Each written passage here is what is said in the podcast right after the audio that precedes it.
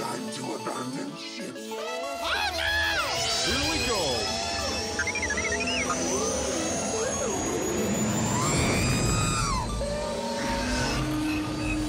Can I persuade you to join us for a drink? It's a tradition. Here, here. Jar Jar, homie, my main man, quickly. Before the Separatists attack, get into the escape pod. Hey! This is escape, and we're the pod. Jesus!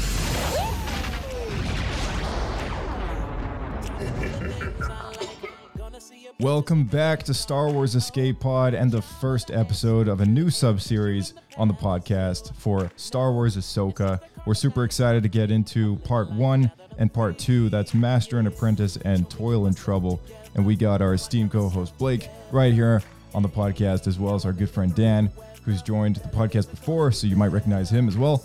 Uh, and uh, we're just going to be making connections and more, and just kind of getting right into the nitty gritty, making uh, some of those some of those connections with Star Wars Rebels season four finale, and speculating a little bit on uh, what some of these mysteries are that the show has in store for us. So, without further ado, let's get into it.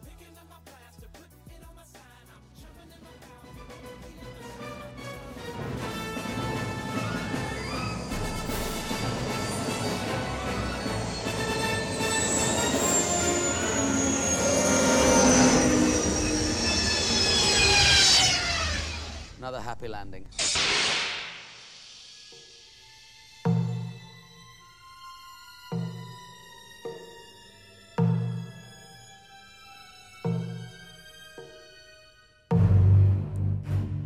The evil galactic empire has fallen, and a new republic has risen to take its place. However, sinister agents are already at work to undermine the fragile peace. A plot is underway to find the lost Imperial Grand Admiral Thrawn and bring him out of exile. Once presumed dead, rumors are spreading of Thrawn's return, which would galvanize the Imperial remnants and start another war. Former Jedi Knight Ahsoka Tano captured one of Thrawn's allies and learned of a secret map, which is vital to the enemy's plan. Ahsoka now searches for the map as her prisoner, Morgan Elsbeth, is transported to the New Republic for trial.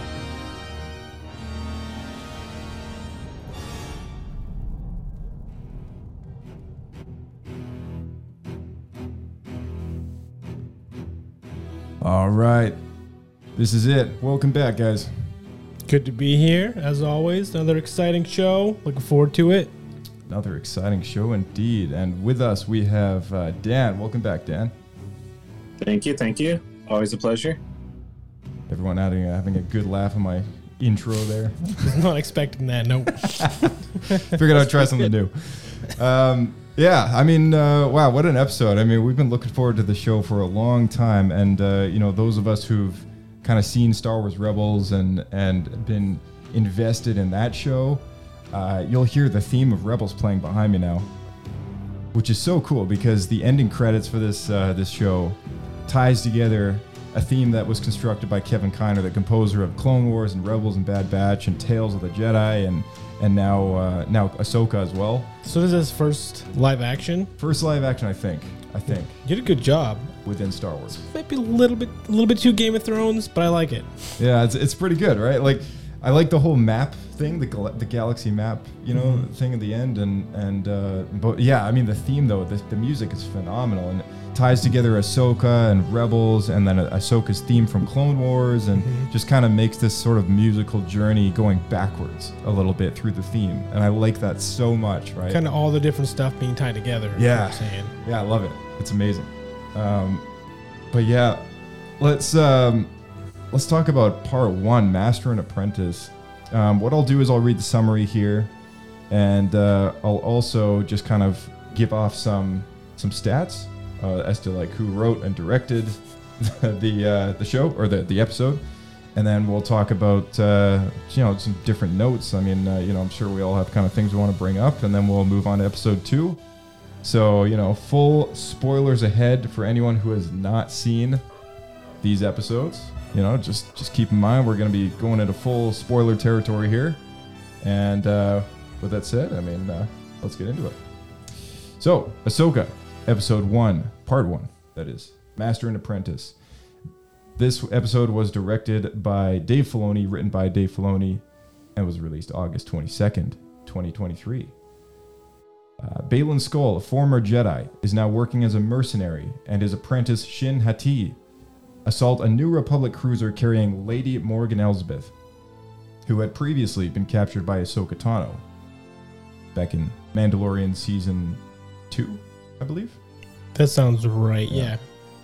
Uh, the pair rescue Lady Elsbeth, who informs Skoll that Ahsoka is searching for Thrawn. Ahsoka and Huyang obtain a star map to the location of Grand Admiral Thrawn and potentially Ezra Bridger before being informed of Lady Elsbeth's escape. Regrouping with the fleet, Ahsoka meets with General Hera Syndulla, whereupon Huyang reveals that the star map is locked. Syndulla advises Ahsoka to obtain Sabine Wren's, Sabine Wren's, Wren's help to unlock the map. Just as Wren unlocks the map, she is confronted by Shin, who steals the map and stabs Wren during the duel. And with that said, let's get into it. Uh, how did you guys like this episode? Maybe we can start with you, Dan. Just off the top of your head before we get into it. I it. really enjoyed it. Um, Was it a good kickoff episode for you? Yeah, like you know, I, I'm a big fan of Star Wars Rebels, and this is fully Rebels season five. Like it had the feel, you know, obviously the look. Yeah. Um, I, yeah, I really enjoyed it. It's, I had read online that from some reviews that people had issues with pacing and stuff, but to me, it felt like you know, just like Rebels, like you have your your slow, quiet moments, and then you had your um, action scenes, and Mhm. I, yeah, I have no complaints really. I think that's kind of a common thing with a lot of the Star Wars shows. I feel like the first episode is always a little bit slow. I'm guessing that's why they always release two because it seems like they do that every time, every Yeah. season release. So after they get the map and everything feels a bit slower maybe but um, i think it needs that you know like it needs this this kind of slow introducing characters again, yeah right? yeah yeah. like we don't want it to feel like uh, mandalorian season two and all of a sudden it's just action and like cameos and this and that you know you're throw they're slowly kind of taking us into this story that a lot of people have not seen star wars rebels right like and that's that's like an, in, an important thing to remember And they're Um, they're very unapologetic about it. Like he he doesn't lay down a lot of exposition. He doesn't. They they fill you in some details, but yeah, if you don't know anything about Rebels, like there's, I could see people being lost, hmm yeah especially like not knowing who these characters are. Like it's, but to me, I like that. I like that he's not holding the viewer's hand, you know, and like having to over explain stuff. Like it's yeah You- there's Usually- all these other shows to watch if you want the backstory, and if not, you know, you can hopefully you can follow along. Right Yeah, there was a few awkward exposition moments I know with, of the Ahsoka talking, explaining some stuff, but that was that was really it that stood Yeah. out to me. Yeah, I, I, I felt you there. Yeah, was it was it would you would you say it's jarring or no? It's not like Bad Batch jarring, right? Like, No, it's not like let's that. summarize the plot that we just saw everyone witness. No, it was yeah, it was okay. I mean, Oh no, do they do that a lot in Bad Batch? they did it once and it stuck out to us like a sore thumb. it was really awkward, and then it happened again in one of the Rebels episodes we were reviewing recently, I think, but, not not as to the bad. same level. No, not to the same level. No, the one in Bad Batch was just that was just terrible. It felt like a like a, a kids, you know, what twenty four part Monster of the Week series where they just have like some moral conclusion at the end they all talk about. Yeah. Yeah. Um, let me see here. Uh, we kick things off with these these Jedi, um, dark Jedi. Let's not get that far yet. We got to talk about the crawl. Oh, the crawl, of course. Well, I mean, the crawl I just read out, but You um, know, we didn't talk about it though. This is Yeah. the first show, first series to have a crawl, if It you want to call it that. And I thought it was extremely awkward, mainly because it wasn't a traditional crawl. I hated the font. I thought the color was terrible, and it looked like something that you would have done in high school. That's what it reminded me of. thanks. It reminded me of your Strong high school feelings about the crawl. what a what a compliment. Um, yeah. What Dan? What did you think about the crawl? It didn't bother me at all. I was like, I, I was like, okay, cool. That, that's right. This is a Star Wars show. Like, it's first time we're seeing a crawl. Like, is it the first show that that's had a crawl? we had we had nobody's- solo uh solo a star wars story had a bit of a opening text Was it moment similar as a text, not really a crawl, because It it, it doesn't go across the screen. no it doesn't scroll up past the screen but i think it's like paragraphs that kind of fade on and off like as as the as the you know as it opens up sort of thing uh yeah i mean that's i think that's the only time we've ever had it I'm okay It, with really it. did bother me. For, uh, for me, it was the font and the color. It just it didn't look like Star Wars to me. i didn't mind the color Professional Star Wars. I didn't mind the color, the whole red theme going on. Like, you know, I'm I'm digging it. Like the whole Lucasfilm film logo was red and mm-hmm. just kind of flows in with the whole kind of Why is it red? I don't I don't know. I think it's just sort of a way of saying like, you know, evil's coming into the galaxy. Yeah, I saw a video where they're saying like it's red because it's it's um it's foreshadowing the rise of the um the first order. Uh, okay. Yeah, that that that's possibly one. Um here's I mean, another That's why I don't like it. Here's another theory for you. I mean, Thrawn's eyes are red. Uh, also, the Seventh Fleet, you know, Thrawn's uh, Thrawn's battalion. If you look up the Seventh Fleet logo, there's a red ring around it, and inside the logo, it's black and white. So, like, there's a lot of red kind of surrounding, you know, the Grand Admiral. Uh, we open things up with uh, an Eta, an Eta class shuttle uh, Republic era approaching a new Republic star cruiser of some kind. And uh, this is a ship that we've seen a lot in Clone Wars. Any Clone Wars fans out there would have, you know, instantly recognized it. Is uh, is a sort of like a adventurous shuttle that the Jedi kind of took around from place to place back in the Clone Wars. Did you guys did you guys recognize that shuttle? the T6. No, it's not a T six. Is is the one that is the Eta the Eta class shuttle with the, the Oh, three- the old one. The yeah. the Republic era old I recognized, but wasn't sure what like where it's from. Was it from prequels or is that supposed to be pre? Clone Wars. It's clone. It's Clone That's Wars. where- okay. Yeah, yeah. I thought that It was pretty cool. cool. Yeah, Was it all like beaten up and rusted and everything? with the one that that Shin and Baylan are using. Yeah, I don't know. Was it rusted? Can't remember. Like, I think it had that look to it. Like it was all like beaten up. Oh, okay. All right. Yeah, Well, just- gnarly. Just from the shot behind, like it approaching, I was like, oh, I know exactly what that ship is. And I love how like the you know the they're like, oh yeah, it's uh it's an old Jedi code, and it's like, dude, who are these guys? Like, where'd they come from? Where have they been all these all these years? You know, like all, all these Yeah. questions that I have that I, I really enjoyed that opening. Like I liked how cocky the captain was. He's like, oh, like I'm gonna take care of these guys. Like they're not Jedi. yeah yeah Did it feel a bit Star Trekky though? Seeing the captain on the bridge and everyone's random and he's kind of laying out orders. Like it just, I got major Star Trek vibes. Yeah, a little bit. Like like you know, I'm gonna go down there. My number two, you take over. Like you got the bridge. Like, but I mean that's. I think that's standard Navy stuff, right? Like, Fair Yeah. enough. I think for me it was also a big part of like the the layout of the set.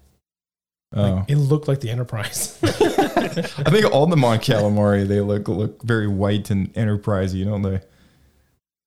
Maybe it's also the camera angles then, because I'm thinking to Rogue One and Return of the Jedi. You see a lot more of the guy in the, the ship with the the captain in his chair with a lot of panels. Right. You didn't really get that here. No, yeah, not as much. He was just ca- this captain that was. It felt like Kirk. See, to me, okay, I'm gonna say this up front, and you know, I'll st- reflect things as we talk about this episode going forward. But um, I just thought this episode, there were these two episodes, this one specifically, had Phantom Menace vibes written all over it. For sure, it totally reminded me of um, Qui Gon and uh, Ben, like arriving on that that Yeah. ship at the beginning of Phantom Menace, and like Totally, totally. The whole thing was just like a, Mhm. it's like a backwards Phantom Menace, except this time it's like dark Jedi and not, you know, actual Jedi. But they got their hoods up and everything like that, and then you know they surprise the people on board the ship with their lightsabers and you know go all Jedi like on them. Except this one was super messed up, and you know it was great. Like I loved it. It was super cool, and and uh, you know they're there to uh, break Morgan Elsbeth out, which you know we last saw her in season two of Mandalorian when Ahsoka you know fights her in in that town that that she's ruling over as the magistrate and uh, she beats him and wins over the the Beskar staff that she gives to Din Djarin.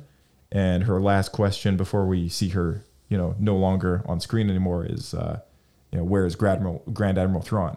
So you know she's been looking for Thrawn for a while, and I this had forgotten she was a Night Sister.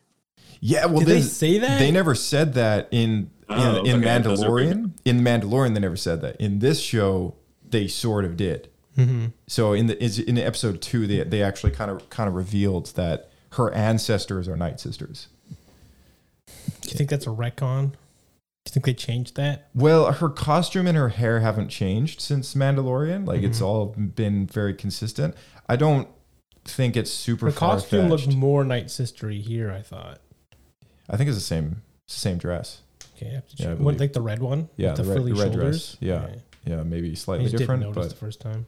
Slightly different, but I think it was still red in, in Mando. But it was yeah, it was it was uh, it was interesting because even though Grievous went in during the Clone Wars and wiped out all of the Night Sisters essentially, there's still got to be survivors. I mean, we know from the Jedi. Well, we know from Survivor. Jedi Yeah. Survivor. yeah, exactly. Yeah, like yeah, when we were talking about that down on on the game review, you know, um, what's her name, Merrin. Mm-hmm. Merrin, great, yeah. great character. Uh, you know, it was, it was she's a surviving Night Sister, so it's it's not like implausible to think there's a few running around out there. Uh, what's even more cool to think is is like one of them's actually allies with Thrawn for some reason.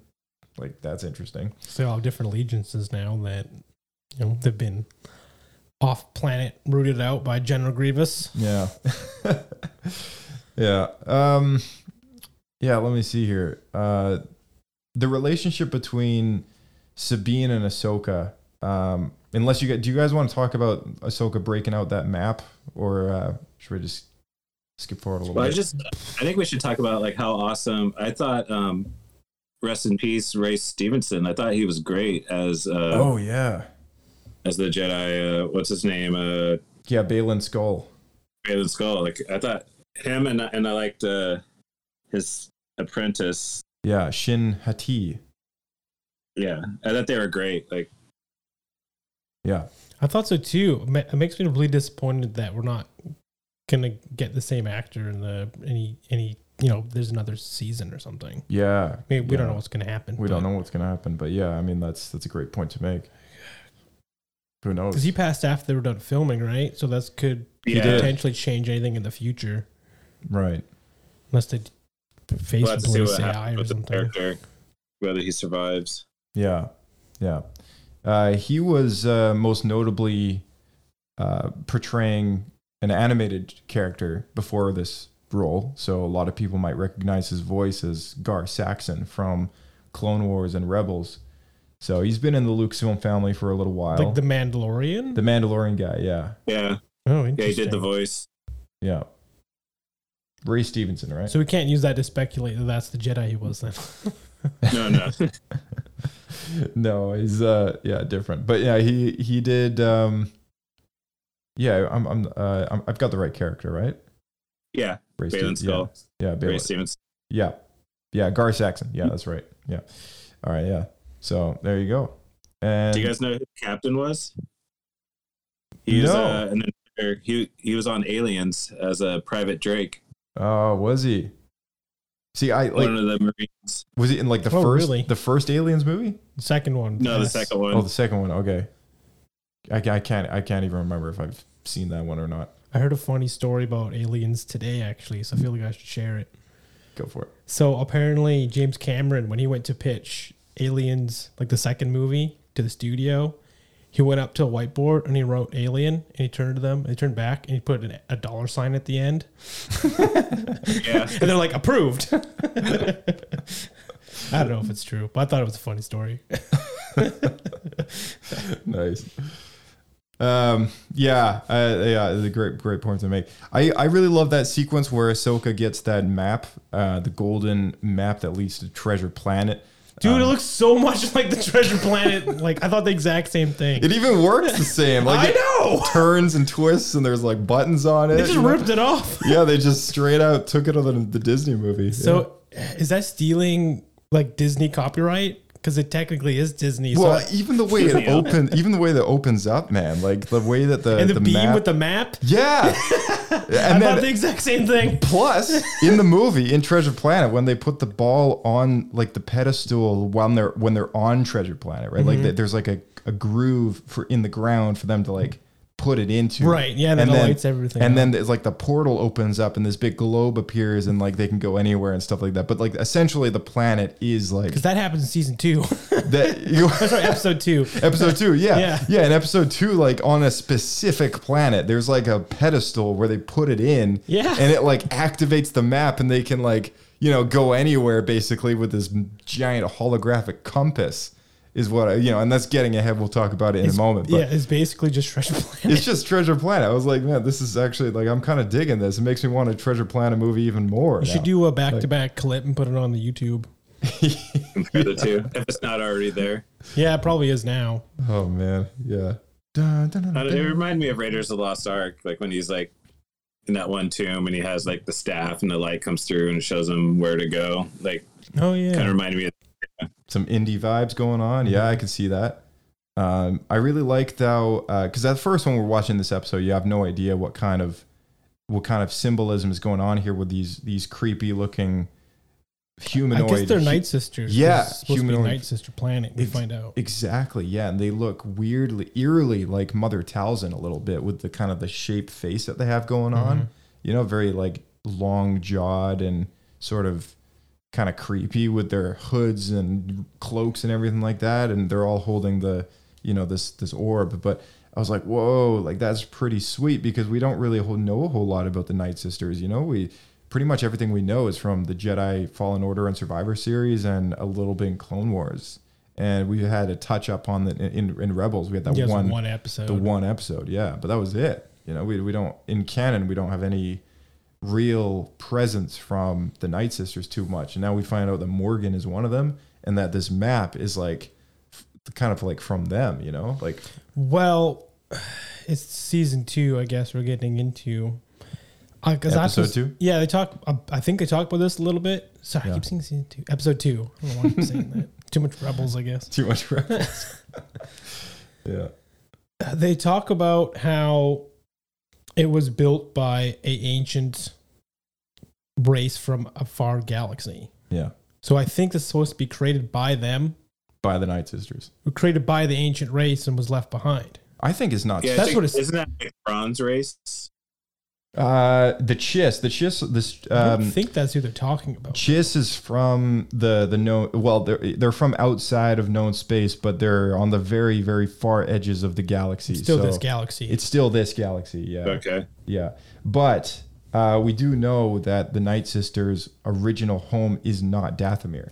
Oh, so you think they might Oh, be from an outside galaxy? Well, they're because they're the enslaving species. There, don't forget. There's Yeah. the the they're the dominant. Um, they're the dominant piece on that planet essentially because they're the ones that Zabraks. that use yes yeah exactly the Zabraks are actually the ones that are originally uh, from there I believe Dathomir, yeah. um, yeah, Dathomir, uh, Dathomir, yeah, and and you know the Night Sisters show up and they basically, you know, turn the the Zabraks into their own their mates. You know, they start they they they enslave the the Zabraks. They they um, uh, make them their mates. They uh, they pit them against each other to to fight in fighting pits. Right, like they're um, Are you with me, brother? yeah. Are you with me, brother? Uh, but yeah, and you know, it's it's kind of interesting to think that maybe like these witches because they're so weird and out there, right? Like With maybe, their magic and stuff. yeah, with their magic and stuff. Mm-hmm. Like maybe they're from another galaxy entirely. Like maybe that's where they're going with all of this. That'd be kind of neat if they did that. Do You Yeah. like this idea of there being a whole nother galaxy? I mean, it's it's a it's the universe, right? Like Yeah. I mean, the galaxies in the universe. because I was trying to. That's a great question though, because it, it's a simple question, but it's a great question because like we got to ask ourselves like, you know, like do we like an I- the idea of like there being other galaxies that are told within this story, right? Mm-hmm. But Star Wars from the very, very, very beginning, right? It always opened up with a long, long time ago in a mm-hmm. galaxy far, far away. They got to add that dollar sign to the end now. Well, I mean, what I mean is like you know the the the story in George's head for forever, you know, forever amen essentially has been that this story has happened in a galaxy far far away right. In our universe. So like it's not super far fetched to think maybe there's a nearby galaxy to theirs that has beings that maybe migrated over. Right? And in jedi fallen order um, dan you know you might remember the Zeffo.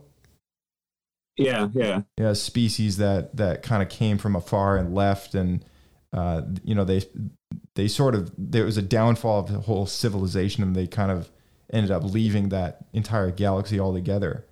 And So it uh, could be them that, yeah, that did may- this. maybe yeah, maybe, uh, or maybe they're from. Or the what was that galaxy. other race that was in um, Jedi Survivor? Like they hinted at it. They were in um, the high, um, the like the what's it called? The there's that race that like they go around and destroy stuff. Oh man, uh, are you? Yeah, no, it, it's uh, in in the first game. No, and, and Jedi Survivor, like they hint at Oh, there's this you- other race. Using Vaughn. Oh, the um the Nihil. yeah, Right, Are, the- they from another not a galaxy, or are they No, from the same? They're they're from they're from known yeah they're from this galaxy as well. Okay. Uh, they're just essentially a band of pirates that come up with a giant army of other pirates and start raiding the galaxy at a time when They're- space hadn't been explored too much. But Yeah, they're they're basically like the I think like the the bad guy raiders from Mad Max, yeah, like Yeah. Fury Road. Is basically what they are. yeah. But basically, I mean, like, there's really not a whole lot of options as to like you know, kind of who could be out there, kind of thing. But Unless it's they introduce a whole new race, but right. it seems like they would. I think you're right. I think it might be the Zeffo. Yeah. Zeffo, or you know, and we don't know a whole lot about the Night Sisters. Maybe they are from that part of the galaxy or that part of the universe. I guess that's it's kind of a cool thought, but uh, like I can dig it. Like, I'll get used to this pretty quick. I think. My, my, I don't have a concern really with that. Where I get kind of annoyed is why. What are the chances? Because we know like Thrawn when he disappeared, they just got lost into deep space because he's attached to Purrgil. Right. So what are the chances that he ended up the place where this ancient map happens to be? So that's Why- sort of. and how do they yeah, figure that out? I have an answer. Okay. So I think the map might be based off of like their um the Purrgils like migrations. Like they they know that they whoever made that map knows that the Purrgil migrate to other galaxies, and then if um if the the the one girl the night um night witch girl if she knows that like Thrawn was trapped on this ship on the ship with the with the Purrgil migrating, then they're like maybe that's leads to where he went. hmm Yeah, I I have that question too, though, because you know that's an interesting theory. Um, I think it's a little far fetched to believe, and I like I can understand the criticism because my my criticism about the Rise of Skywalker has always been. Why is there a dagger that's designed to look like the Death Star? It's like remnants sunk in into the ocean. Like it's stupid, you know. Like this is supposed to be an ancient dagger, and it's like, is that a coincidence, or like was this dagger actually made for that, or like what, right? And uh, you know, at the same time, I was just like, you know, I think to myself like, okay, this map points to an entire new galaxy out there that like pretty much no one can get to because not only do they need a certain special type of hyperdrive technology to get there, but they don't even know where the heck they're going because no one's ever gone that far and their Navi computers just don't have the knowledge. Yeah. Right. But the Purrgil do. And so, you know, anyone who did watch season four of Star Wars Rebels, you know, maybe we'll just quickly talk about it for a moment. Um, Ezra, who's a Jedi Padawan, he you know, fight- fighting Thrawn in the end of the season four finale of of Rebels, and you know, at some point on Rebels talk, we'll we'll, we'll wrap this. Spoilers to anyone following that. Yeah, we'll wrap up that after show pretty soon, but uh, but yeah, spoilers ahead. Uh, but yeah, I mean, like essentially, um, you know, he sacrifices himself, gets his, he's got a special connection with the Purrgil to, um, uh, in, you know, and, and they show up and they wrap their tentacles around the Chimera, you know, Thrawn's ship, and Thrawn, a bunch of Imperials and Ezra go shooting off in a hyperspace, who knows where, you know, because these Purrgils can make hyperspace jumps organically. and they're animals, so they don't even know. Like, I mean, like they don't have a computer. Like they they just know where they're going, right? It's just instinct. So, like, the, the question that I have is like, did Ezra tell them to go there? We know that there was some weird stuff going on with him on Lothal when he was meditating. You know, there's not a lot of answers to what and why he made those decisions. You know, maybe the Force just guided him in that moment, and that's just the answer for it. Um, but you know, it's very likely that the Purrgils took them to this other galaxy, and that's why they've been missing, right? Because they just can't get back. You know, they're stuck. They're they're marooned in an entire new galaxy where like Why didn't they just attach themselves to Purrgil again? Yeah, I don't. I don't know. I don't know.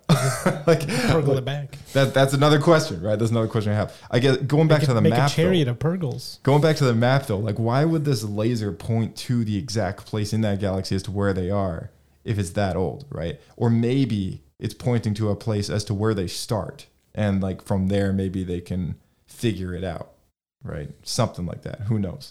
Um, but yeah, it's kind of weird to think maybe maybe maybe well maybe maybe Dan's right. Maybe maybe you're right, man. Maybe maybe the Purrgil maybe that's there's like one special particular route through hyperspace and it's just one Maybe thread. what that race, that race that built that like Stonehenge um, site where they got the map. Like Yeah. maybe that's where they traveled from, so it points to that to their home, Right. and that's the same route that the Purrgil. You know, like like say it's like you know like a First Nation tribe follows the migration of of like orcas or something to Alaska, and they're like, okay, this is from our home to that place. Yeah, yeah. You know, just on a much grander scale. That's a great point Like to maybe make. they're following Purrgil to this galaxy, and then they built Okay. like their temple. Maybe, So- they, got, so- so maybe you- they got stuck here, and that's why. Yeah, the so- Night so- so- Sisters got here. Right. So you're saying that whoever made the map migrated to the Star Wars galaxy, you know, via the Purrgil, and this map reflects their path between the original galaxy and that galaxy, hence where Yeah. they built that base, right? And now going backwards, you know, Ezra and Thrawn shoot off in hyperspace with the via the Purrgil, and they've gone to that place, right? So it's like a kind of a triangle going on. Uh, but and you know what? This is me speculating to you, but the credit scene basically explains this. Is what it looks like. You think about it, the credit scene. because it, it yeah, looks the, the, it's like the a lines. yeah, it's the like map. galaxy map, and it's like they're jumping between systems, and then there's a part where it shows a bunch of Purrgils and stuff, oh yeah, yeah. and like one gap between two systems is like really far for some reason. Is it super far fetched to believe that there's only one way there? That's speculation, of course. Is it maybe? idea. Is it maybe like just that's just a simple answer? There's only one route through hyperspace to get to that galaxy. Because like, like a wormhole that they Yeah. travel through, right, travel along. yeah, that's uh, it's interesting. It's interesting. Anyways, um, yeah, great, great subject. Not to linger on it, but um, It need to be said because that was one of the most annoying parts of the show for me. Totally, like, totally. why is there a, you know, a treasure planet sphere that just points to Thrawn? yeah, yeah, yeah. Totally, totally took me out at first until I like thought about it and it was like, "There's why is this map here that like It's unless so they can tell the convenient. future, like yeah. It's like, why is there an ancient map that leads to a character that just went Filoni's a pretty good. Dave Filoni is a pretty good writer. I think he has it all planned out, and like they'll probably explain more, go in more into it later. Yeah, I hope Yeah, so. uh, I have faith, faith in Dave Filoni. um, yeah, so this was this was a, a, pretty cool scene when when um, you know we see Sabine for the first time. Well, we see Hera as well. It's so cool to see Hera in live action. I liked her punk intro, by the way, for Sabine. Sabine was great. Yeah, the, the Yeah. punk intro. Um, I, I love it as well. I, you know, like there was there was one there was a tweet that I saw uh, of of you know someone was asking. I think it was UTNE. They were like, "What song should uh, have been played?" You know, during the speeder scene, right? And all I could think of was this song by uh, the Quemist, uh, Stomp Box.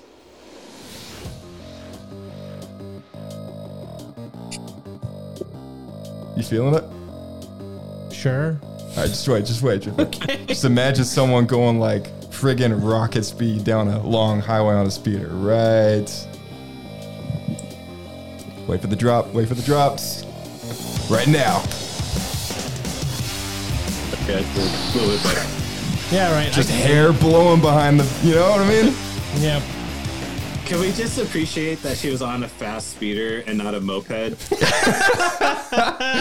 yes, Needed to be said. actual speeder go- chase going Actual on. yeah. speeder and like yeah, and she actually traveled fast distances and I thought they casted her perfectly. Like she was to me she was Sabine. Like she Yeah. did a great A hun- a hundred percent. I agree entirely. Yeah, she was really well cast. Like I can't say personally the same for Hera. Yeah, the, Yeah, I- I'm not I'm not quite on board with Hera yet. Like it's she's She doesn't. she played her very subdued and like mm-hmm.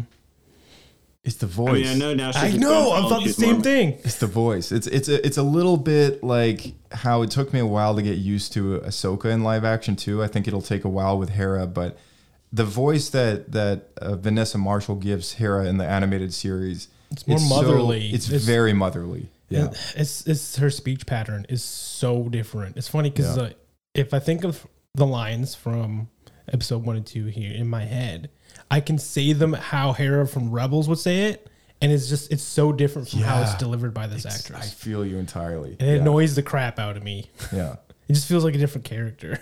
Right. Do you think maybe she needs to break in, out into her um, original accent, Hera's original accent? The French accent or whatever. No, I think that would make it worse. Sacre bleu. yeah, people would be even more confused if they skipped one Rebels episode. yes, true. Yeah. Um, but yeah, I mean, yeah, I agree. I agree. But Sabine was great. So, you know, that was that was really cool. And Chopper is always fantastic. You know, Chopper, we see Chopper in live action as well. I was um, so happy to see Chopper. So good. But why is he complaining about Hera going through his stuff while he's just chucking it out? I laughed pretty hard at that scene. I was like, yeah, he's just going. He's, throwing like away. he's like an old man going through his stuff, just like you know, there- tossing stuff Was there behind. any Easter eggs in there? Like I know he like they kind of paused on one thing, and he tosses it, and I wasn't sure if I was supposed to know what that was. Um, it was like a did you chip with some recognize wires or something. From memory, I can't recall. I didn't Um, recognize it. It just all looked like junk to me. I th- I like to think that it was all just scraps of junk, though. You know what I mean? Just Like- collected. yeah, yeah, just this old crazy droid, you know, just collecting pieces of crap. trophies. yeah, yeah, I loved it. It was great. Um, very cool. I think that was the second. Was that the second? That was episode two, yeah. Okay. Yeah. Yeah. We're all Sorry, over the don't mean to place. jump in. No, no, it's all We- good. It's all good. we just get excited. Yeah. Yeah. Totally. Um, all right. Let me let me see here. Uh, let's let's yeah. Let's talk about the whole Sabine Ahsoka thing because this episode, what really focused on in the story was um, the hesitancy between Ahsoka to go back to Sabine with um, with a, a need for help, right?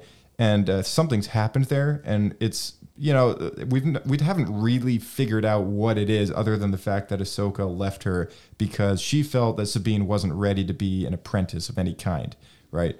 And um, I don't know. Personally, I think um, I've I've just got one lingering question, right? Because we'll find out what happens. I'm assuming. I mean, I, am assuming, like any story, we'll find out what that big deal is, uh, if there's more details to it. Uh, but my question for you guys is like, do you think these episodes take place before the end of the Rebels uh, epilogue? I'm wondering that too. I was gonna actually look up the. So there's a problem. Of it. There's Okay. a problem. Okay. So like, is in- it that Ahsoka's Montrails are like three times as long? No, no, no, no, no. So, so, it, so I'm kind of, I'm kind of skipping to, to episode two again with this one, but we have to talk about it because it does have something to do with season one. Um, season one, uh, you know, quick mention to uh, to a character that showed up, by the way, which was, uh, let me think. here. Ryder? Ryder. Yeah, Mhm. Ryder. Uh, Ozadi. Oza- Azadi, yes, thank you. The uh, the Star Wars Rebels character, voiced by the same I thought actor so. who, who I- plays him. I was I wasn't sure if the guy. Yeah, Clancy Brown, Yeah, so good. Oh, okay. 'Cause I- and uh, 'cause also the voice, of Mr. Krabs. That's funny. That's the guy who voices Mr. Krabs. Yeah, you Man, couldn't I tell. don't, I don't think I'll ever be able to look at Mr. Krabs the same again. Trooper. He's a he was the drill sergeant or like one of the guys in Starship Troopers. Oh, really? He also played. oh, played. shoot. I recognize him now. Yeah. he also played the big, So huge, old. uh, red horned. Um, uh, wow, I'm blanking on their species name. It starts with a D. Uh, in season two- Devaronian? Devaronian, thank you. In in Mandalorian, the guy who was eventually killed, I think, but he was like the big beefy guy when they staged that prison break. Like the redskin Devaronian guy with the horns. Yeah, I remember the scene. He played him Yeah, too. that, um, Yeah. So, anyways, he shows up, and there's a big, huge mural behind him, which is the same mural of the crew of the Ghost with Ezra, Sabine, Kanan, Zeb, Hera, you know, Chopper, all on the front with some Loth wolves and cats and this and that, right? And it's a mural that Sabine painted, I think, at one point um, to commemorate their time on Lothal together. And uh, it's a commemorative ceremony dedicated to the still currently missing Commander Bridger, you know, Ezra, Ezra Bridger, who led the final battle against the Imperial, uh, the, the Empire on Lothal and liberated the planet. And uh, the story is, is that entire crew of the Ghost stayed there during the events of the original trilogy in case the Empire came back for retaliation. On Lothal? Yeah, that's the why. That's the reason why they don't show up in the movies. Okay, so after I Ezra don't know goes, if I buy that. as, well, that's what Sabine says in the Rebels finale. But after after uh, they they after Ezra leaves, right after Ezra goes missing with Thrawn, Sabine has you know she stays there with most of the Ghost crew to kind of protect the planet in, unless the Empire comes back, but they don't, right? And so hence here we are. Um, the people of Lothal they're holding an honorary like ceremony for the missing Commander Bridger. Um, but my it- like, here's the confusing part. Okay, Ahsoka takes place during the events of season three of The Mandalorian, which is 11 ABY. Okay, 11 years after the Battle of Yavin. Uh, that is how many? How many years after? After uh, Return of the Jedi was that? I guess Um, 10, 9, 8, 7 years maybe. I, to be honest, I forget how long after Return of the Jedi is from New Hope. It's one. It's one year between four and 5 Mhm. Sorry, three years between four and five. One year between five and six. So four years So four years. So, So, four years till the end. Yeah, and then so that's uh, eleven minus four, so seven. seven. Okay, so seven years, right? In the Rebels finale, Sabine has a different number that she gives as to when she meets Ahsoka on that platform.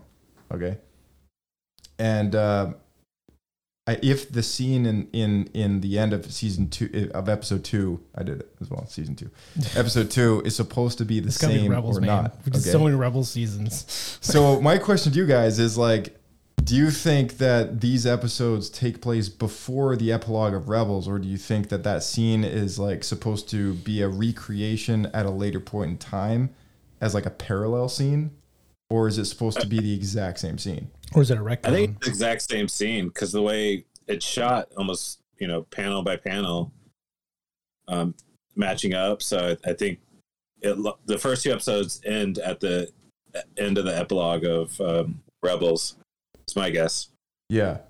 Okay, I got a I got an audio bite uh, to play for for the for, uh, what, first before I play. What do you think? to be honest, I can't remember the Rebels one well enough. Okay. All right. Let me let me just let me just play this uh, this epilogue real quick. Take a listen to the the number Sabine gives, or just what she says about the events that transpired.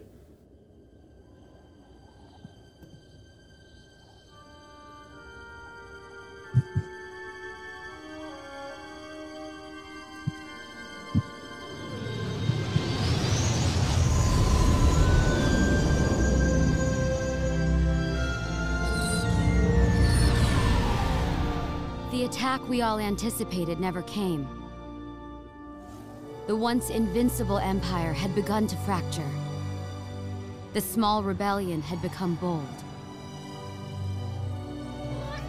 And with a decisive victory at the Battle of Endor, the Emperor's reign of terror came to an end.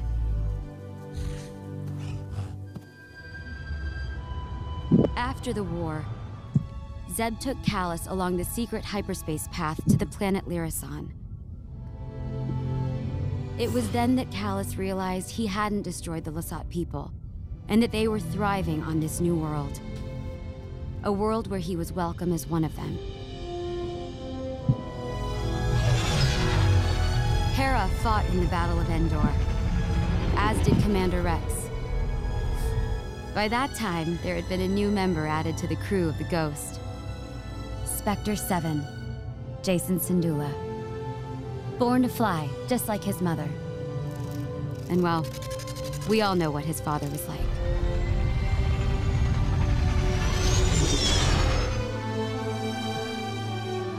As for me, I used to think that Ezra was counting on me to protect Lothal, the planet and the people he cared for so much. But one day, I realized there was more to it. There was something else I was meant to do.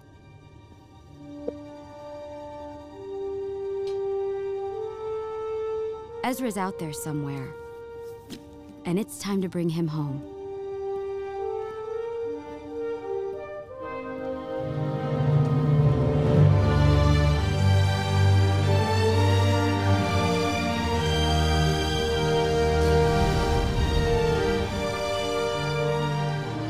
Right, so you get a, fl- a shot of almost shot for shot of the same kind of scene of Sabine touching the mural. Yeah, that's you not a know coincidence. going off to Ahsoka. The difference, She has the same haircut. biggest difference being Ahsoka not holding a staff, not in white robes. Uh, you know, she's in the in the live action Yeah, why she have a staff? show. She's well, it, the whole thing that the reason why she's got the whole staff thing right is Dave wanted her to be like Gandalf the White. the Gandalf the White. Yeah, that's that's the whole kind of purpose, right? But in this show, she's still sort of she's in like a gray robe. She's almost like a Gandalf the Gray moment, right? So like, did we just go backwards? Like, so this, that's what I'm thinking. Like, is how did she did she give like a year? She did say like a couple of years after or something. Did, am I going crazy or did she say like four years? she didn't miss it. Dan, did you catch it? Yeah, I didn't catch it. Okay. Um, I think Very know. crazy. okay, so I don't know. Maybe maybe I'm going crazy here, but um, but yeah. But it's It- like if you listen to the de- determination in Sabine's voice, like I feel like if this happened before, she wouldn't have just given up on looking for Ezra. right, right. So this is to me, this matches up with what we saw in episode two. Yeah. See, I think I think so too. To me, I just I look at it a little differently. I look at it as if this scene in Rebels happened, and then it didn't go as planned, and then something happened between her and Ahsoka, which tore them apart, and now Ahsoka's reluctantly going back to her for help, and then we get a parallel scene to remind us that this has happened before, and now they're going off again. She also cut her hair and dyed it to be exactly the same. Well, I mean, I think she I just. think so. She cut her hair. it's not exactly the, the haircut's not exactly the same, but like it's you know I was like pretty dang close. it's pretty close. I mean, Closer than any other haircut she's had in this series. yeah. Well, like Ahsoka looks different and everything like that. So like I'm just kind of like, you know, and that was at sunset, and the Rebels one was like during the day, and you know, like I, I don't know. I just I will say also, I noticed the building was in ruins in the animated version. Or is there like a memorial in the in the Ahsoka Yeah. series? Yeah. Oh, interesting. so that's that's another thing right like maybe i'm just start i'm just trying to think like how this all works exactly because unless we just never saw between the finale of season four of rebels and the start of this show you know if we just never saw them kind of you know training with each other it means that the scene that ahsoka shows up to collect sabine is like in in in that moment i just feel like that was like the first moment that they've kind of like you know talked to ahsoka like since she uh showed up again you know what I Seemed mean? like it. I know what you mean. but in this but we also didn't have any context there, right? So right i don't know in this scene it just feels like The- they've already been traipsing around trying to I think trying to look for ezra or something Well, we've already seen this happen with Dave Filoni when he is taking stuff from the books and cha- changed and altered stuff, like Ahsoka beating her first Inquisitor yeah and re-getting her crystals. So I think it's supposed to be overall the same to portray the same idea, but it's just been altered slightly. Hmm. yeah Sorry to burst your bubble. That's my opinion. Yeah, I don't know. I guess we'll find out. Uh, here's another thing: is in this episode we get a hologram that was designed just for Sabine, and it's audio from Ezra that we we didn't hear before, uh, because his hologram to the group of them is different than the one that plays on this device. Unless that's also a retcon, and maybe it is supposed to be the same recording, but it's just done differently. Maybe it's a later in it. I don't know. Yeah, I don't know, Yeah, you're right. I thought that was weird because because it's very specific to her, right? whereas like the one that he pl- that they play for the group in the Rebels finale is like different. Did he have time to record personal messages to all of them? That's the thing. Is like I think he I think he thought long and hard about this, right? And that's kind of what what I was saying earlier about the whole when he was meditating on Lothal, he clearly had a few options that that he had to consider, and he went with the one that he was guided to pick. But you know, It's it's this Padawan, right? So he would. I could see him recording one just for Sabine. yeah, yeah. I think I think he would have had the time to kind of do something like that, right? Like, but yeah, I don't know. I, I've got so many questions as for like the time frame of this show because you know it's supposed to overlap with season three of Mandalorian, but that scene where with Rebels, you know, in Rebels with Ahsoka and and Sabine, it seems like it takes place way closer to Return of the Jedi. Like almost say almost like it happened a few years prior to this event, and now it's happening again. That's just the feeling that I get, but I don't know. Well, I guess we'll find out. Maybe you guys might be right. It's one of the. It's You one the gotta two. ask Pablo, man. It's one of the two. Yeah. Um. Let's see here. Dark Jedi. What do you guys think of orange lightsabers and uh, and Dark Jedi? And then we'll move on to episode two. I want to know if what's that guy's name? Bear- Baylan. Baylan. I almost Yeah. said Bear Sophie. not not her. Uh, Baylan. I want to know what happened with his story in the fact that he had he has a red lightsaber, she has an orange one, correct? They both have orange lightsabers. They're both orange. Yeah. Do we have any idea within the Jedi Order if they have orange, or is orange more of a Sith thing? Because I'm wondering how we got this color of crystal. Well, it, I mean, yeah. Because if he's a let me think. if he's a fallen Jedi, who then has an apprentice, okay, so they partially bled it. Dan, uh, you remember that scene in Jedi Survivor when um, what's that dude's name? Da- Dagan something. Dagan, yeah. Dagon Alley. Yeah, Dagan something. He's the villain of. He's a High Republic Jedi that's been um, frozen sort of in stasis in a Bacta tank for years, hundreds of years. And Cal Kestis finds him and wakes him up. And he gets out, and it turns out he's a villain. So he's got a he's a yellow. He's got a like a yellow lightsaber, I think it is.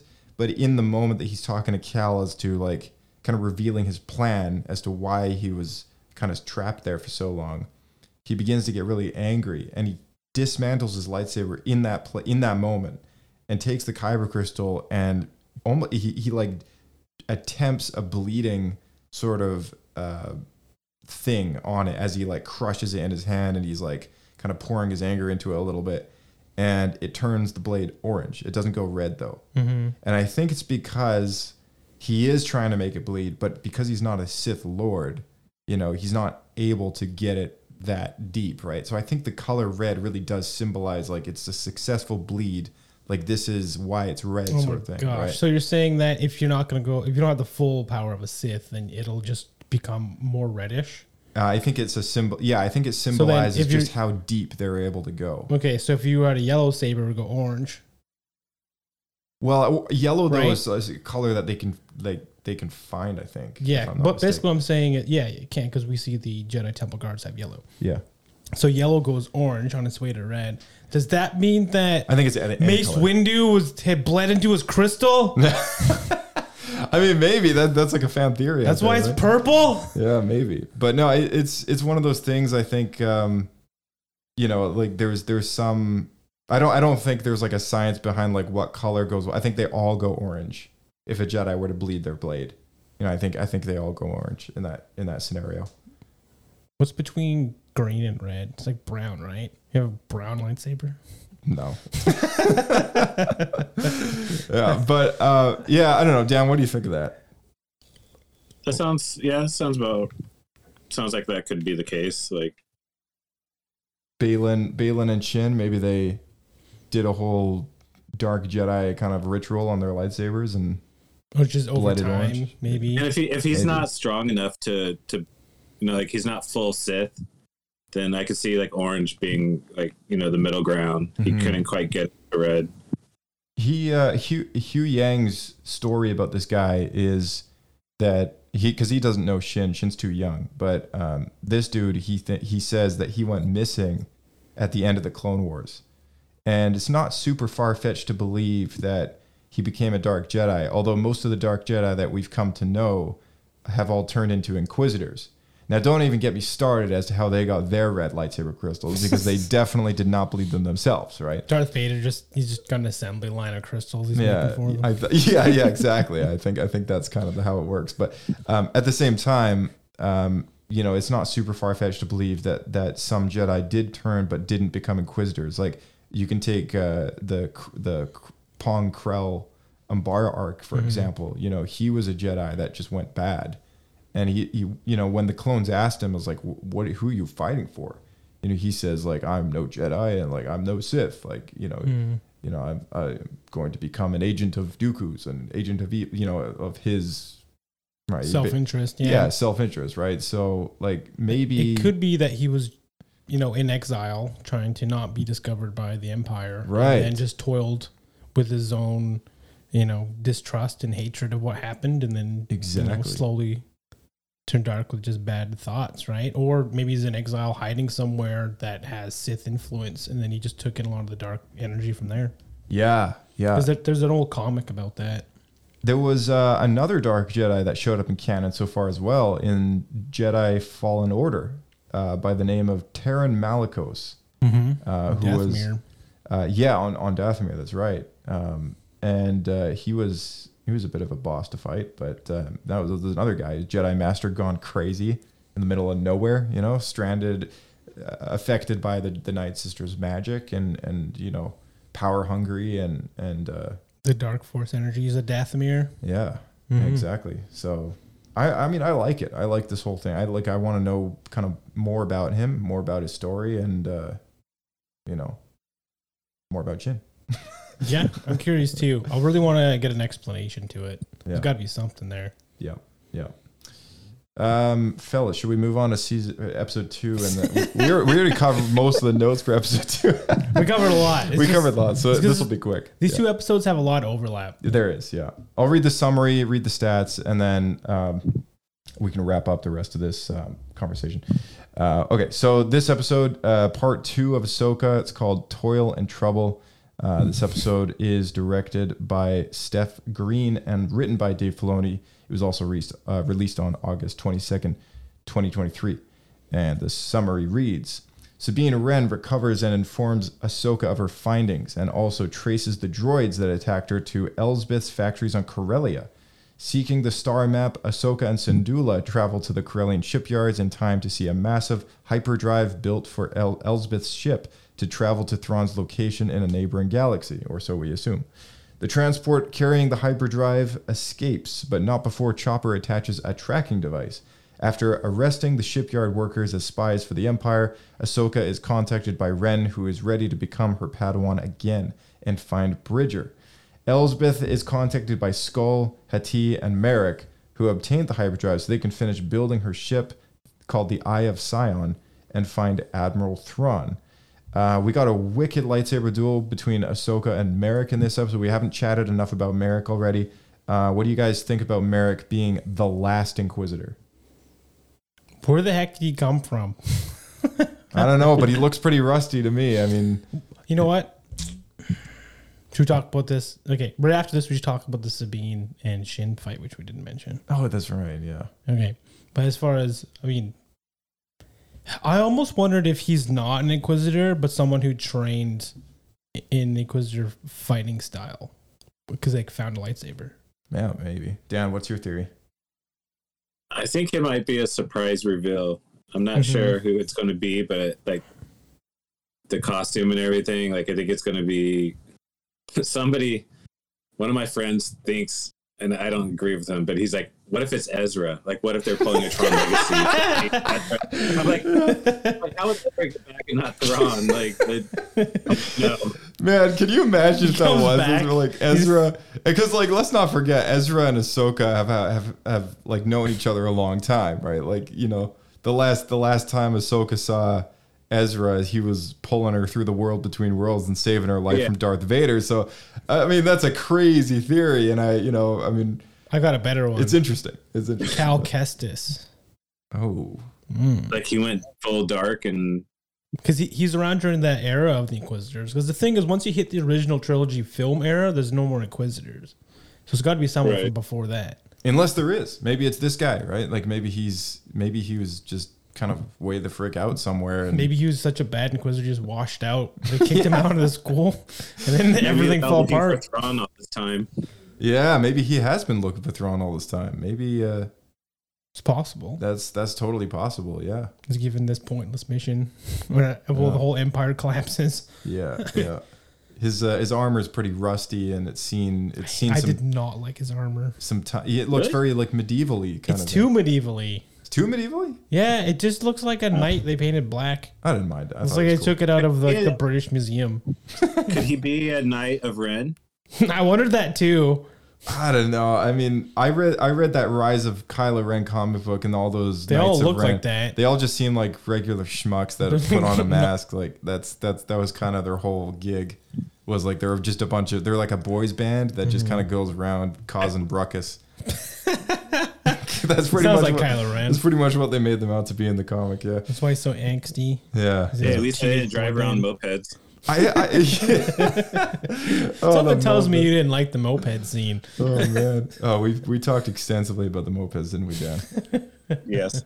Okay, I, I actually like the idea that this dude is like the last Inquisitor. You know, like this is the last guy running around thinking he's serving the Emperor, and and even though he's gone, um, he's got like one singular last mission that he wants to accomplish. And you know, I don't think he's Maybe got he's his in own- on the First Order stuff. I, I mean, yeah, well, maybe right because like as we Well, know, like as Like, I I talk about the shipyards. Like I like that. Like they're like oh like there's nobody still loyal to the empire, and it's like no, there's a whole room full of people still like- loyal to the empire. Secret the Nazis. yeah. imperial the Imperial Yeah. Rebellion. Yeah, That was pretty cool. I it actually was liked cool. that scene a lot. I liked that. Because I think that would have happened quite a bit. I think that would have happened quite a bit. I mean, it, people are so indoctrinated. Right. Yeah, you think back to World War II and the remnants of of kind of the like the Nazi forces. There must have It's been still now, man. There's like Yeah. there's like Yeah. leftover Nazi stuff like South America. Like they have their own like societies. Well, there were there were people being hunted down in like the the 60s or something, right? Oh yeah, Like, that was a big thing. The CIA. were Yeah. tracking Yeah, hiding in South America. Mhm. yeah. So like, I like this idea. It's very rooted in reality that that that there's there would there would be imperial loyalists still, and as we come to learn from the Mandalorian, there's still people working for sort of the empire in a way. Um, you know, from that season as well, like you know, season three, uh, it was um, what's his face, Doctor, you know, Pershing, Doctor Must have- Pershing. I get- almost said Doctor Aphra. gets That's the sucked other in. one Doctor Doctor Aphra's the girl from the from the comics. comics. Yeah. Um, no, Doctor Pershing, the the cloner guy, like he gets sucked in with that girl who who he meets at the uh, she tricks him. Yeah. Mm-hmm. the, uh, the the program, right? Like yeah, and she tricks him, and it turns out she's actually probably working with Moff Gideon and the Imperials, right? Anyone who knows So- information, yeah, she's trying to root about and Yeah, you know get their memories erased. yeah, yeah. It's it, it's it's interesting though. So I, I actually kind of like that. I thought like that wasn't super far fetched to believe that the New Republic would have the ignorance to just ignore what's happening on Corellia and just be like, Oh, oh, Yeah, yeah, man. Well, again with the Nazis in World War II, that's what they did here in like North America. They brought a bunch of Nazi scientists over, right? yeah, yeah. So that's right. Like, oh, the war's over, so they'll be loyal to us now.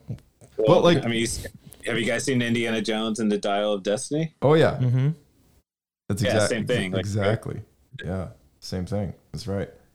Uh, what I really liked was uh, was the parallel with with that whole attitude and the scene with with Doctor Pershing being in Mandalorian. You know, talking to that droid who j- just you know he just checks in with him every day to see Mm-hmm. Yeah. like you know like Therapist droid. check- yeah, check but it's like a lousy therapist drug because you just ask the same questions every day, and it's just mm-hmm. like a routine, like you know, give us the correct response, and then you're good to go, right? Like, you know, little check. All right, next, right? It's like okay, some true imperial loyalist would not, you know, they would lie about it and get out of there no problem. So, yeah, to me, I thought it was like spot on that they would be building stuff right in front of people's noses, and like you know, Well, you just hide it in the books, right? I'm sure they make so much stuff. yeah, It's like just easy. If- giant, massive hyperspace. Where's that going? Oh, it's for one of those ships. All right, cool. yeah, and the vast majority of people have no idea what's going on. Oh, totally, They don't yeah. understand until Hera shows up and actually has an understanding, right? Exactly. And the rank to figure it out. Yeah, yeah. So that was that was so good, so well done. Yeah, Uh, she's like, I'm a general. I have authorization. Like, Yeah. Like, the I love the one guy just kind of gets cold feet, or he just kind of like the last second like. "Ah!" and just- For the Empire! Because they probably could have gotten away with it if they just drug it out a little longer. Yeah, yeah, yeah. Um, the the Eye of Sion, um, named after an EU Legends character, Darth Sion, uh, the name of the hyperspace ring, I recognize that name. the Eye of Sion. Yeah, Oh yeah, he's the guy who, who who's he's, He's an dead. Un, undead. Yeah, yeah, he's like a zombie guy. he's alive through just the forcing himself to keep living through the force, keeping his right. body together. yeah, he's like held is that together like a by. dark thing or? It's from KOTOR two. Yeah, Kotor two. He, he's basically only alive because of the power of the dark side. Otherwise, he's dead. Yeah, like he's been killed multiple times, like Wow. anyone else would have, but just through the sheer will of the force. Yep. It's kind of stupid if you ask me, but also cool. the dark side is a pathway to many abilities some consider to be unnatural. Can you imagine though if that like cuz that like I mean I think we got away with one instance which was Darth Maul. Like I can I'll buy that, you know, but like at the same time it's like okay, I hope it doesn't happen again and then we got Palpatine popping back up and it's like really like mm. Well, I mean, He's a clone though. The Dark Powers. you know, they're they're trying to cheat life, death. Like, Mm-hmm. Yeah, I hate the fact that he succeeded though. That's the whole thing. It's like no, he shouldn't have succeeded. All right, um, Secret Hyperdrive Space Ring. I love it. I love it. Um, it looks like this thing was built for a Star Destroyer in size. Like, not super hard to believe. Like they're they're they've planned this for a while. You know, trying to find Thrawn. Like they've been gi- building this giant hyperspace ring. You know, big enough for a big cruiser. Maybe to maybe to bring a cruiser back. Right. Maybe they come come here. Who knows?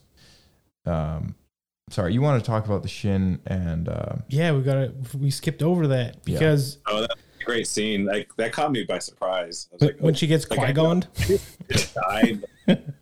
Qui Gon. that's what it looked like. oh, yo, you just got Qui Gon. yeah, she's Qui Gon. There you go.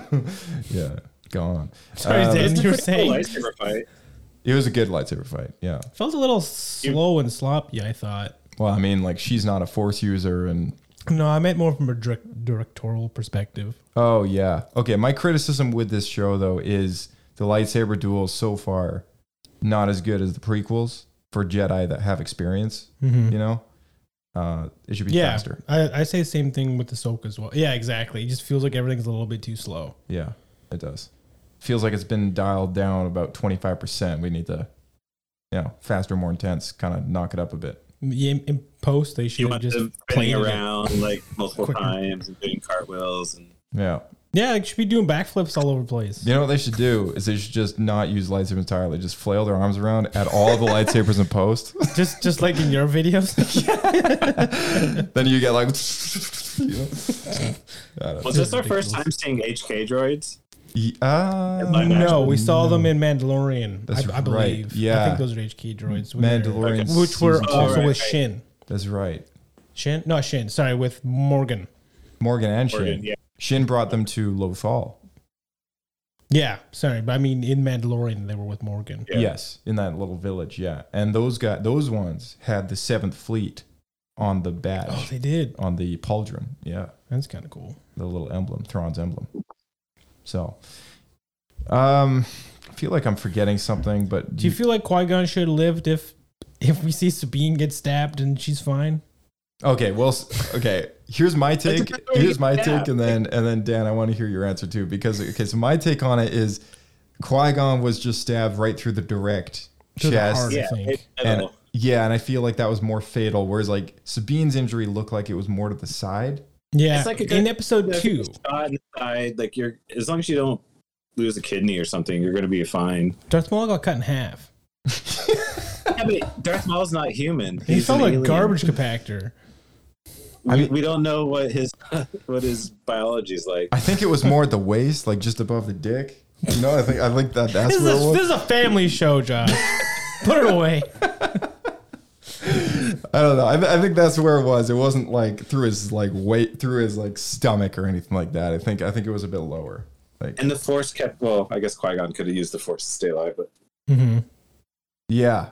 Okay, what really kind of annoys me though is again, like I hate to bring the hate on episode nine again, but the whole like force healing thing, like with Kylo Ren when he got stabbed through the stomach, and then Rey just kind of like heals him up. It's like, okay, you're good to go. And then that that that threw a huge curveball to me because I was like, if if only like Obi Wan knew how to do that, or any Jedi alive in that time. Yeah, but they're know? not After Rey. playing 100 hours of, Je- of Fallen Order and Jedi Survivor, Jedi's can heal themselves. Well, they they, they Cal keeps taking a, a stim Stims. packs. Oh, Yeah. Yeah, um, that's true. So, but like you know, a direct like slice to the, you know, the gut. Did you of it. notice They should that? probably uh, carry stims too, though. it's a dangerous job. Did you notice that Ahsoka used? Uh, it seemed like she used Echo Sense when she was solving that puzzle. in yeah, the that was room. cool. That was cool. Yeah, that was Like, cool. Hear the sounds of the past. Yeah, Yeah, That that was was, pretty cool. sweet. I like that a lot. and I liked when Sabine was being um, when she was in the, the hospital room. You saw a Medroid. The old Yeah, school for original trilogy, same one, Empire. Yeah, same one with the microphone mouth. That's right. yeah, I like that too. That was a great cameo. Take care, sir. What other cameos we have in this? Jai Kel. Jai Kel showed up. Oh yeah, Loth cats. The Loth. Oh yeah, the Loth Cats. yeah. That's No, Jai. Jai is. Um, he's he a was. senator now. Yeah, he's the senator of Lothal now. He was the the kid that we met in Star Wars Rebels in in uh, when Ezra went undercover. I did not recognize him. Yeah, He was at the Imperial's Academy. Like, that's right. so right. it was nice seeing like a full arc with his character. Like, Yeah, yeah. Nice, nice to see that he's still on Lothal kicking. Uh, we saw him last in in Rebels season four. He when was he joined the rebellion. Yeah, and he was helping Ezra, and and in the episode that we most recently talked about. Yeah, and then which is funny because I didn't recognize it in the in the Yeah. series, and we literally just recorded the Rebels episode. Yeah, about that's him. right. And Well- I also forgot him in that. yeah, he had like longer hair in that episode. I was like, oh, who is that again? Like, oh Yeah. yeah, Uh, and now he who's shows up watching again. Hera's uh, child? I guess son, right? I don't know. That's a good question. Jacen is When around. did she get pregnant? I was gonna wait till Rebels, but I don't get it. Yeah, yeah. Let- Let's let's wait till Rebels about that because like I think that was something I mentioned that I wanted to like Okay, let that happen, but we'll table that one. we'll table that one until until next time when uh, inevitably this kid's gotta gotta show up because uh, you know he is in the Lego set. So, you know, spoilers. Lego, you did it again. Yeah. forever. That's right. Um, couple a couple animated characters showing up in the show. Just notable mentions: Jai Kel, Riser, Ryder Azadi, Hera Syndulla. Uh, we had the hologram of Ezra Bridger, Sabine Wren, Chopper, uh, Ahsoka Tano, of course, and uh, Huyang from uh, Star Wars: The Clone Wars, who is the the droid who gives all the uh, little youngling Jedi their instructions on how to make a lightsaber for the first time. I That's- like him. Is he from High Order? Is he like that old? He's been a long, yeah, long time. He's he's been a he's been around for hundreds and hun- hundreds of years within the Jedi Order. So he's like Zee from Jedi Survivor, Yes, exactly, and he's voiced by David Tennant. Mhm. which I Yeah. thought did a great job. Oh, he did a great job. I mean, I, I, I watched so much Doctor Who that I could not hear Tennant doing it, but I still loved every minute of it. He's my favorite Yeah. Doctor. Yeah, And I like like they. I'm guessing he was animated, or if they. I don't know how much of it's practical, how much is CG, but like It looked he- good. his movements were very robotic, very like Mm-hmm. yeah, I agree. It was a really nice. However, they did that effect really nice. You know, paid off nicely. So I really love his design. His robot looks like he has a mustache. Like a Fu Manchu. yeah, he's good. Do you think we're gonna see more Zeb? I know we saw him in Mandalorian. Yeah, brief moment in Mandalorian. the- I hope he shows up again. Yeah, He's got to. How could they not? yeah. You know what would be really cool is to see uh, Agent Kallus show up. I would love to see Agent Kallus, but like, yeah, I don't. I He's haven't in heard the- anything. about them. When Yeah, he was on Lothal, not Lothal, he's in the, the new. the new planet. New Well. Zeb Yeah. took him there to show him. Yeah. He- it- but I don't know if he stayed there Good question. Yeah, good point. because Zeb shows up clip. again, right? Because Yeah. Zeb shows up in the in the New Republic and Zeb doesn't want to be with his people though. He helps them find the planet and then he gets out of there he like immediately. That's right. Yeah. So I mean, He's like, oh yeah, I forgot how much I hate my people. That's yeah, right. Yeah. yeah. I'm the child. There's, Oh, do you think we'll see the wolves? More Ezra's. Say it. Do you think we'll see the wolves? Because apparently, Moth like wolves? you know, they, they kind of hinted that Kanan is one of the wolves, like you know, the one that says Dume. Yeah. That's him. What? What is this? In Rebels, they were kind of hinting at. He becomes the wolf. well, they're in, we'll get into it. We'll get into What? it in Rebels, but in Rebels talk, we'll get into that. But but yeah, there's there's a possibility that that his kind of essence in the Force lingers with the wolves on Lothal, Mm-hmm. and they and I think they even mentioned it verbally at some point that sometimes. What was it, Dan? Or do you Again, it was like Do you think we'll see Ahsoka's Al? Ahsoka- Probably. Ahsoka's what? I feel like they'd have to. Ow. It follows her everywhere. Oh, Yeah. uh, uh, Morai, the bird. Yeah. Yeah, I hope I mean, so. that, that gets into like a lot more. I don't know how spiritual they're going to go with the live action stuff, but I mean, Oh, that's where it's from. She she tells Ezra that uh, that Morai's been around, you know, as a, an old. She's an old friend, right? And Mhm. uh, she saved her life once, I think she says, which really hints at the fact that the that Morai The is the, Mortis trilogy. yeah, the, is the remaining life force of the, The daughter, the daughter, daughter, on, yeah. on on Mortis. Yeah. So, uh, yeah, 'Cause I that's when you first see the bird show up. that's also the first time you see the transfer of life force in Star Wars before episode 9. Take that, Rey. Yeah, the force healing thing though was I mean that's another thing, but like the yeah, the force the force essence the life transfer thing. Ahsoka is a living embodiment of the daughter's life force and then Morai is like the remnants of that. Like it's believed to be that the, this bird is like kind of what's left of the daughter, right? So that would be really cool to see her again, you know, because Morai is a big deal. Like when it comes to Ahsoka and the Rebels animated show, like anytime we see Ahsoka, you see Morai. So it would make sense, you know, to have her show up again. Um, man, I don't know. I, we, we covered so much stuff. I don't even know what what more to say about these two episodes. They were they're super great. We got to give our Pablo points and poodles, and then maybe we can wrap it up. But Should we do to uh, post them together? uh, we can do one we, review. We, we can do separately. We can do separately. But um, I mean, they can have the same score. Like now on an average. Uh, episode one. Let's do some Pablo points of Pudus. So for all those of you who are just joining us and don't know what our uh, you know our whole score system is on the podcast, uh, it's a score of seven. So three Pablo Pudus is the absolute worst of the worst of the worst. Moving up from there, you got two Pablo Pudus, one Pablo Pudu, and then a 50% score is a Bendu. That's Bendu, the one in the middle. And then you got Pablo points. You got one Pablo point, two Pablo points, and three Pablo points. Three being the best of the best of the best. So, uh, Dan, we'll start with you. Uh, episode one, Master and Apprentice. What do you what do you give it? Um, I I rate both episodes the same. I, I give it two, and the only reason why I don't go higher is because I do have like lingering questions about like the map thing. Even though I kind of explained it in my head, it still doesn't. I still don't know how that where that's going to go. And um, but otherwise, I I really enjoyed the episodes. I don't have any real complaints. It has me wanting to see where it's going to go, what's going to come next. Mm-hmm. That's fair. What about episode two? I, I like. I didn't. To me, it was just like one big episode. I saw them back to back, and I don't really. One didn't. Fair enough. So two points for I don't both. have you any different. Two, Two. two points for both. That's a pretty great score. That's a yeah. What what would you Dan, get? did you understand how the rating system works? I'm kidding. Blake Blake what'd you give it? I have the same issues with the first episode with Dan. I think that some.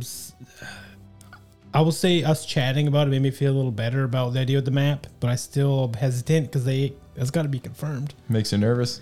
And I didn't like Hera's casting, Yeah. or at least I didn't like the actress's portrayal of Hera. Yeah. That's fair. So the first one I'll say one and a half, and the second one I'll give it to you because of that. It was just a little more enjoyable. All right. Sweet. Um, Pablo, two Pablo points. I mean, 1.5 is still a good score. It's still, yeah, it's still, I didn't. I did not like it. I It's just still, it's still better than good. Yeah. Oh yeah. Yeah. I'd much rather watch this than say the Rebel episode where they're looking for for fruit. So I would give, yeah, the Meiloorun through. Yeah, that one. You did all this Wait, which episode? for fruit. uh, Fuji what- fruit. It was they? a No, season one episode. I, what was that one again? It's season one. Oh, when they're in the market and it's Yeah. They steal the Tie Fighter. Yeah, they're still, on. yeah, they're still the Tie Fighter.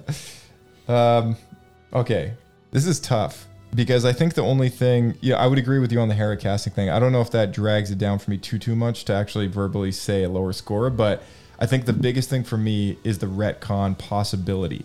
So for me, Mm-hmm. That's, that's episode two. Episode two, yes. So episode one, I'm gonna give it two Pablo points. Mm-hmm. For episode two, I'm gonna give it 1.5, assuming that it retcons the animated show, right? And if it does not retcon the animated show, I'm gonna give it two Pablo points. Okay. So take it as you will. As we go forward through the series, you'll find out which score it deserves. But I feel Pa- like Pablo, you need to decide how many points we're getting here by It's telling us what yeah. happens. Yeah, Pablo's Pablo's the answer. Sorry, you were saying Dan? Oh no, I'm just saying like it's a sliding scale that episode for uh, for Josh. Yeah, it's a sliding scale. It Yeah. is. It is indeed. All right, fellas, it was a pleasure to uh, have you both on, and uh, you know we look forward to more Ahsoka after shows in the near future as the episodes go by. Uh, how Do many? we know how many episodes- episodes there are? Yeah, how many? Did Disney announce that? They did. Um, so this I can confirm. Actually, hold on. Uh, eight. There's eight episodes, including all the announced directors. So next week's episode will be directed by Steph Green and written by Dave Filoni. Seth Uh, Green. Uh, Steph. Steph. Steph Green, not Seth Green. It's his sister. um, so that's the same same as part two, Toil and Trouble. Uh, part three will have the same same set of creatives. Um, and then oh, I should have just run through the directors real quick. There, ev- every episode is written by Dave Filoni. Just so you know, all the whole show is written by Dave Filoni. The directors that remain is uh, starting from episode three, Steph Green. Then we get Peter Ramsey. Then Dave Filoni again for episode five. We got Jennifer Getzinger for episode six, uh, Geeta Patel uh, for episode seven, and Rick Famuyiwa from uh, The Mandalorian for episode eight for the finale. So uh, cool stuff. We got a variety in there. Dave doing uh, doing two of them himself. I'm curious then, because this show was advertised as like Dave Filoni's like first time, you know, Yeah. helming it himself. Well, he wrote the whole show. Okay, so does that mean that Mando was more in Jon Favreau's? I mean, he's also his- yeah, his maybe, maybe. I mean, Direction? like Mandalorian has multiple writers on it. Like Yeah. this is the But first. Dave, it seemed like Dave and Jon were pretty together about that. Jon for season three, Jon wrote most of the season. Dave wrote, helped co-write two of the episodes, and there was uh, someone who helped co-write with Jon on episode three. But the majority of season three was all Jon. How much did Uh, Dave Filoni have to do with the other two seasons? Season two, Dave had one episode. Jon had most of it. Uh, Rick had episode seven, and then in season one, Jon had most of it as well, with episode Okay. six being uh, shared. But uh, and then Dave did episode five. So yeah, Jon's wrote most of Mandalorian, and Dave's kind of been there to help. Okay, So I mean, yeah, there we go. So this that's that's the difference then. yeah, that's the difference. So- yeah, That's why it's Rebels season five. that's the, the, that's ex- yeah, exactly. That's why it's Rebels season Yeah. five because you know Because Dave gets to play with his toys again. that's right. Dave's toy box. We definitely need to do a, a segment of the episode called Dave's Toy Box. Hey Jon, you can you know keep playing with your toys. I'm gonna I'm gonna play with mine now. Hey, that was mine. All right, sounds good. All right, um, let me think. Is there any last minute things you want to bring up? Covered all my notes. Okay, how many uh, how many episodes of Rebels Talk do you have left for people who are following us on Rebels Talk? Three? Well, you haven't released all of them yet, but uh, I think we got three. T- Two more. Two more. We got to record two more, and we have right. three left to, to release. there you go. So there we are. Still And, close. So close. And uh, Dan, uh, I hope you're I hope you're going to join us again on the on the after show for Ahsoka. But any last minute things you want to like to. you want to say? Uh, no, just happy that there's more Star Wars. Enjoying the ride. Heck no more mopeds. Good way to sign off. Take it away, Blake. We'll see you out there. Keep flying.